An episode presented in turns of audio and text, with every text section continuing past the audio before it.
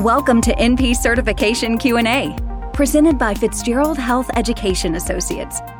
This podcast is for NP students studying to pass their NP certification exam. Getting to the correct test answers means breaking down the exam questions themselves. Leading NP expert Dr. Margaret Fitzgerald shares her knowledge and experience to help you dissect the anatomy of a test question so you can better understand how to arrive at the correct test answer. So, if you're ready, let's jump right in. Which of the following examples presents a potential medical malpractice scenario? A. A 25 year old who is being treated for acute otitis media who reports penicillin allergy to the healthcare provider. A prescription for amoxicillin is advised. The patient takes the amoxicillin without adverse reaction. B, a 40 year old with acute bacterial rhinosinusitis reports to his healthcare provider that his symptoms have not improved after two days of taking a dose appropriate prescription for Amox with clavulanic. C, prior to taking a medication, a 28 year old realizes the wrong drug was dispensed by the pharmacy she returns the prescription and the correct medication is dispensed. A 50 year old patient who had an abnormal mammogram who was not advised by her healthcare provider about appropriate follow up. A mammogram one year later confirms the prior abnormal findings. The healthcare provider now shares the findings, and the patient is referred for further evaluation and breast biopsy. The correct answer here is option D. First, let's take a look at what kind of a question this is. Given its focus is on malpractice, this is a professional issues question. And, you know, this could occur on any of the NP certification exams. Certain exams have special sections on professional issues, but really all of the exams will have a bit of professional issues woven into them. Let's take a look at some background information. One description of medical malpractice is as follows it occurs when a health professional neglects to provide the appropriate treatment, take appropriate action, or give substandard treatment that causes harm, injury, or death to a patient. Another view is the failure of a person with specialized education and training, as all healthcare providers have, to act in a reasonable and prudent manner. There are four components to medical malpractice which the plaintiff must prove. The first is duty of care. Duty of care is established when there is a patient provider relationship. Remember, most of the time, this relationship occurs within the parameters of a healthcare practice, in a primary care practice, hospital system, whatever it is. But the relationship can also be as casual as a neighbor comes to the NP and says, I've run out of my high blood pressure medicine and I can't get through to my PCP. Could you do me a favor and just refill it for the next month? Keep that in mind when you find yourself as a new grad NP being asked for prescriptions for medications by friends, family, etc. You need to set boundaries. You have to have a patient provider relationship in place and a record to complete to be safe in prescribing. Next would be breach of standard of care. When looking at the term standard of care, this refers to a reasonable degree of care a person should provide to another person particularly in a professional relationship or healthcare settings.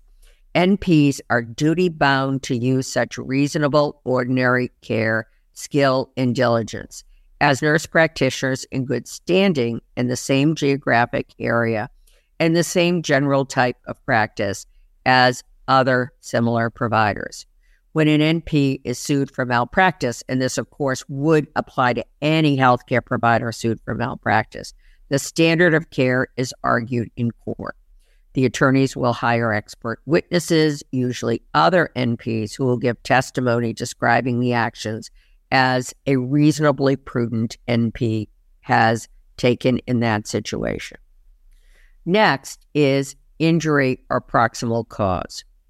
For a malpractice case to proceed, there must be evidence that as a result of negligent care not meeting standard, there was injury or harm caused. Proximal cause refers to the fact that the injury was in fact caused by that breach of standard of care. Now, with those key components in mind, and yes, when you dig deeply into medical malpractice, there could be a number of other significant issues that contribute, but that's really like the backbone of what we're talking about. With this information in mind, let's take another look at the question. As has been mentioned in other Fitzgerald certification Q&As, you must be able to analyze and synthesize the information in order to arrive at the best answer. Which of the following examples represents a potential malpractice scenario? A, a 25 year old who's been treated for acute otitis media reports penicillin allergy to the healthcare provider. A prescription for amoxicillin is given the patient takes the amoxicillin without adverse reaction. Well, in this situation, the provider was negligent because the patient said, I have penicillin allergy, and the provider went ahead and gave a penicillin form, amoxicillin. So the provider was negligent, but no harm resulted. Indeed, probably what happened was this is one of the vast majority of people who say they have penicillin allergy when they actually don't have penicillin allergy. And so the medicine proved to be okay for this person to take.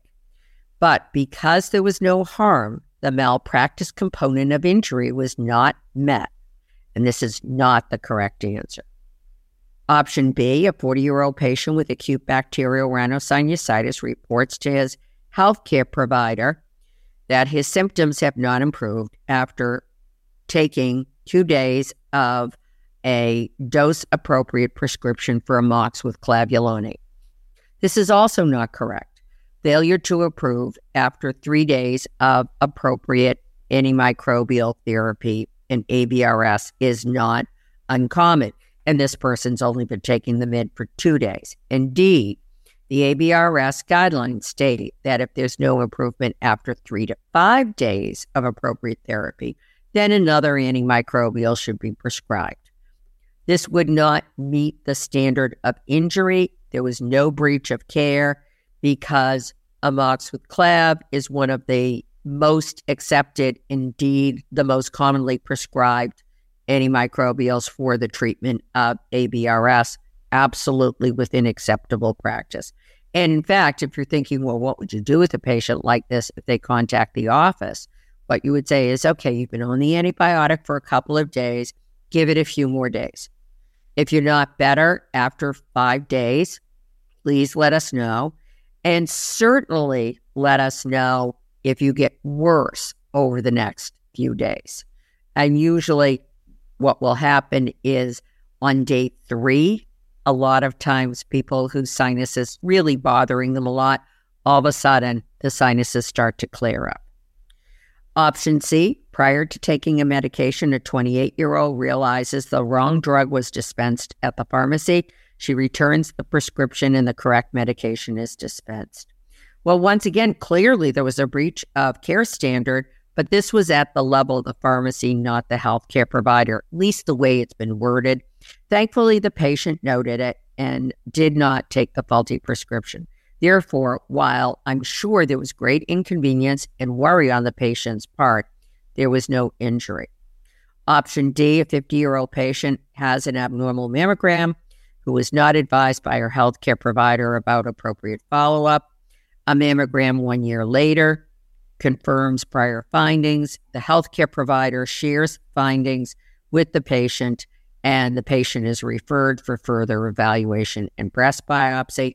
Obviously, this is the best answer. One of the most common reasons for a malpractice lawsuit is a delay in cancer diagnosis.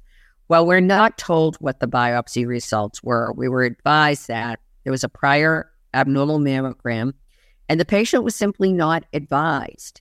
And that is a breach of standard of care because standard of care says that patients are promptly advised about abnormal findings, whether it's a mammogram, a blood test, whatever it would be, and that the provider works with the patient on appropriate next steps. Key takeaway just saying the words medical malpractice can be frightening. In order to avoid this, the healthcare provider needs to know its components. Knowledge is the key to prevention of medical malpractice. Thank you for listening to NP Certification Q&A, presented by Fitzgerald Health Education Associates. Please rate, review, and subscribe to this podcast. And for more NP resources, visit fhea.com.